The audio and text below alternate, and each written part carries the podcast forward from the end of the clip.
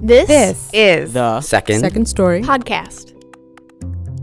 Welcome back to the Second Story Podcast. I'm Max Spitz. When I was about 12 years old, I performed for the first time. I played Nicely Nicely in a production of Guys and Dolls Jr. I was ecstatic to perform, but especially nervous because I had to start the show off with the very first line, and I had to sing it. And I'm basically tone deaf. Nonetheless, that show started off my love of performance that continues till today. In this week's story, teller Rebecca Anderson shares how she's maintained and fostered her love of singing, even when her self consciousness tried to shake it. Recorded live at Pub 626 in Chicago in June 2019, Second Story is proud to present Who Gave You Permission to Sing?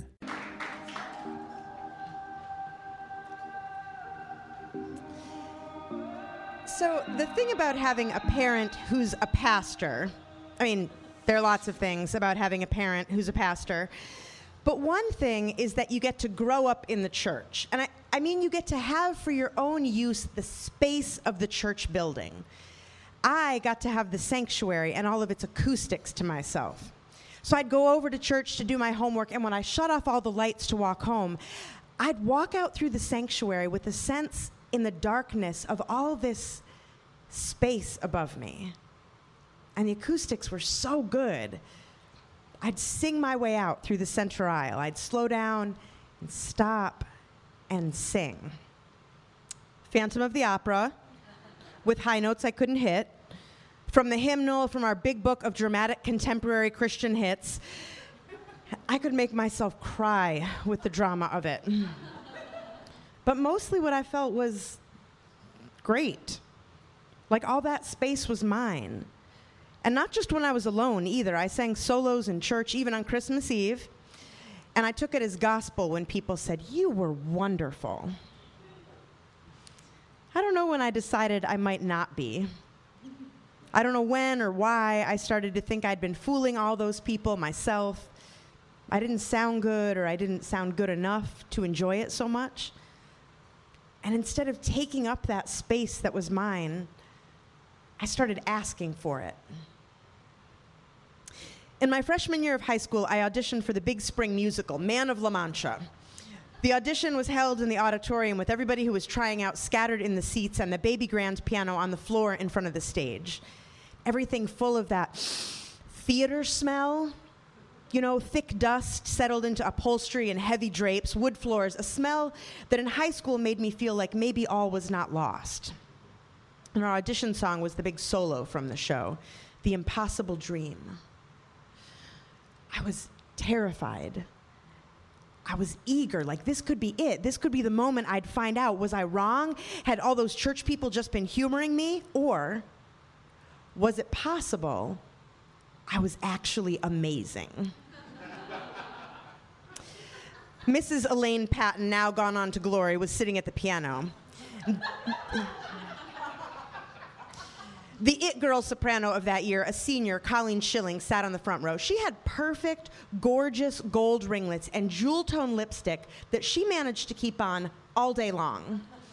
She had an incredible voice, and she was like warm and supportive, not a bitchy it girl soprano, but a warm, lovely, encouraging it girl soprano. So here goes Mrs. Elaine Patton with a sort of arpeggiated beginning to the impossible dream, and I think, fuck it, you know, the acoustics have to be kind of like the sanctuary, right?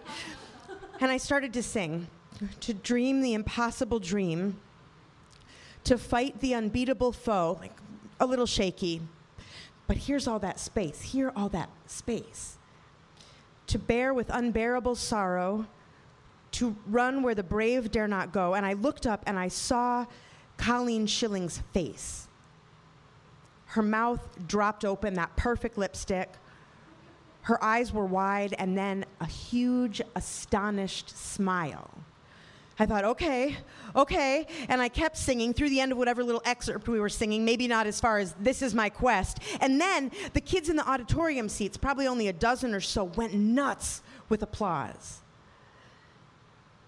Afterward, I waited for my mom in the lobby of our huge school building. The other kids were gone. My mom almost always late, which is where I get it. When she pulled up, I hit the push bar on the front doors and was out on the broad front plaza, hopping down the stairs, across the next flat, down the stairs, out, out, running to the car, grinning as I opened the car door. What happened? My mom said. Seems like maybe something happened. maybe like a boy asked you out? No! Uh, mom, I can sing like crazy. I didn't get the role, by the way. Like many a freshman with a perfectly decent voice, I played instead a voiceless prisoner who gets dragged off by the Inquisition. but I'd found out, hadn't I? I mean, now I knew I was right. I had, more or less, permission. Ten years later, I was in the living room of Phyllis Curtin, waiting to sing. Phyllis Curtin debuted at the Metropolitan Opera in 1961. She lived her whole life there in City Opera and La Scala and in Vienna and here in Chicago at the Lyric. She originated the role of Susannah in Carlisle Floyd's opera called Susannah. And now she was retired to this dirt road overlooking a cow pasture filled with filled at one end with those huge round hay bales that are wrapped in white plastic like big marshmallows. I lived in Berkshire County in western Massachusetts, and Phyllis Curtin had retired to Berkshire County, so in spite of a pretty casual course of vocal study in college and an only medium serious interest in further study, I'd reached out to ask her if I could audition for her. And with time on her hands, maybe, and a, a love of teaching, she said yes. So there I was, fresh out of college, but still wearing my homemade long dress standing waiting to sing with Phyllis Curtin at the piano. What have you brought me? she asked. The Emily Dickinson song cycle by Aaron Copland. Oh, yes, she said. She had this little tinkling laugh. I've sung those many times with Aaron.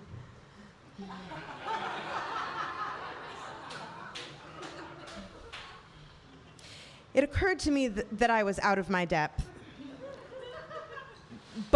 That fall and winter, I went to Phyllis's house in South County, out the dirt road, and I, I tried to follow instructions like lift your palate and imagine your voice out in front of you like a pearl rotating in the air. Which is a difficult instruction to follow, especially when, when my voice had a little something I couldn't work around, an, an unpearl like roughness once, months into studying with her, I asked Phyllis Curtin, I mean, Phyllis Curtin, you should go home and Google her if you want to cringe with me. Months into the work, with the hopefulness or dreaminess or ignorance of 23, I stood there in my hippie dress looking out her picture window and asked her, Where do I fall in the range of singers you've worked with?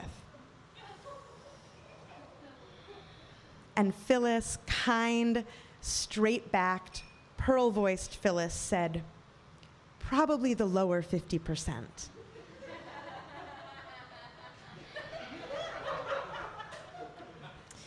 you know, the warmth of standing there, I mean, the heat of it, I mean, and, and simply taking it in, straight backed, dirt road voiced Rebecca, hearing from someone who had real worldwide assessment to offer that, what? I wasn't cut out for the Met?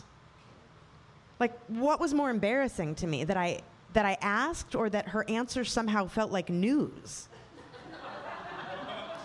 like, had I, until that moment, thought that I still had an, an undiscovered world class operatic voice, I stood there and I took it in quickly because at some point, almost right away, we started again to sing.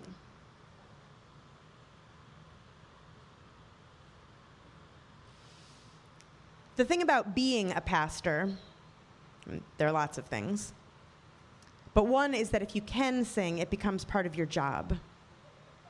Every service, there are four or five songs. There's an opening song, an upbeat little song after the passing of the peace. There's a song before the sermon to sort of like get you in the mood. There's a doxology and a big closing number. I'm good at the singing part of my job. I know how fast certain songs go and whether they should be moved down a step or two. I can tell if a song is singable or not. I mean, plus, I can read music, I can harmonize, I can teach people songs. And yet, more than one music director has doubted that any of this is true. I know you like to sing, said one extremely serious little organist.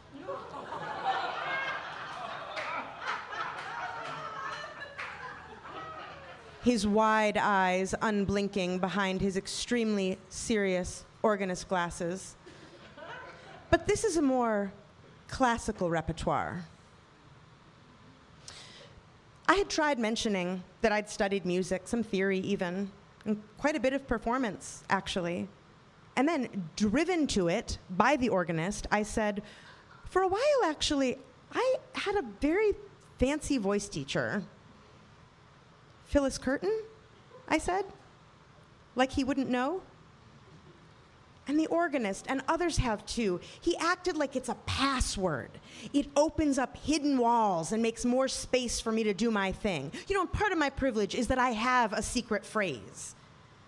But even Phyllis Curtin knows that you don't need permission. Lower 50%? Keep singing.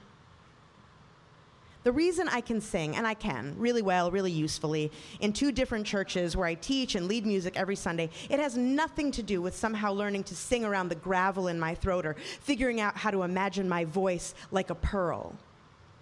I sing like I bake bread, like I make compost. I mean, they're perfect, precise ways to do those things. You got a kitchen scale, or, or you turn the pile every three days, or you can make sure the water's not too hot. You can make sure that the kitchen scraps, when you add them to the barrel, are covered with some dirt. And either way, you get bread, you get compost. That's the kind of singer I am.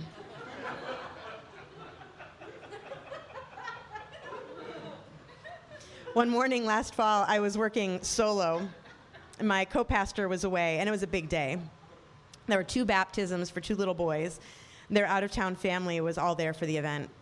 And one of them was old enough that when it was his turn, his parents didn't hold him, but he stood in front of me on the floor with a fluffy white towel wrapped around his shoulders. So he looked up at me while I reminded him that I was going to put water on his head and reminded the congregation that baptism is a symbol that God loves them, that we don't do anything to earn it, that we can't do anything to lose it. Okay? I said to the little boy. And he nodded. And I put a handful of water on his head three times until it dripped down his face. He never smiled, but he caught at the water with his lower lip. It was a big morning, and it was just me. I hate mornings like this. The Rebecca Anderson show. Like, church is supposed to be a thing we make together, a place for lots of voices, and instead, it's just me. I do the welcome and the prayers and the announcements, and I do all the running around before service, and I answer all the questions that people think they should definitely ask in the three minutes right before we start. Plus, I had the baptisms and the sermon, and then at the last minute, our soloist had to cancel, sick, our paid professional trained soloist. She'd been planning to sing Bridge Over Troubled Water. And you know, it just so happens I love Simon and Garfunkel. I know that song. So the pianist and I ran through it before church, and then after the welcome and announcements and sermon and baptism and prayers, I stepped down to the floor next to the baby grand piano. Quinn at the piano began to play, and I kept my eyes down on the open binder I was holding in front of me smiling a little, which I do when I'm self conscious. A bright morning, the sun came in through the high windows over our small congregation. And while Quinn walked up and down through those heavy chords, I just sang it. I sang the parts that are technically too high for me and the dramatic final chorus and Sail On, Silver Girl. And somewhere in there, I looked up at the sunlight and the congregation, the sanctuary. Our church council president was grinning from where she always sits, halfway back on the center aisle. A guy on the opposite side had his cell phone out recording. And this famous old comic book artist who goes to our church sat near the back, and he was crying. It's a thing we made together. It's a place for lots of voices, including mine.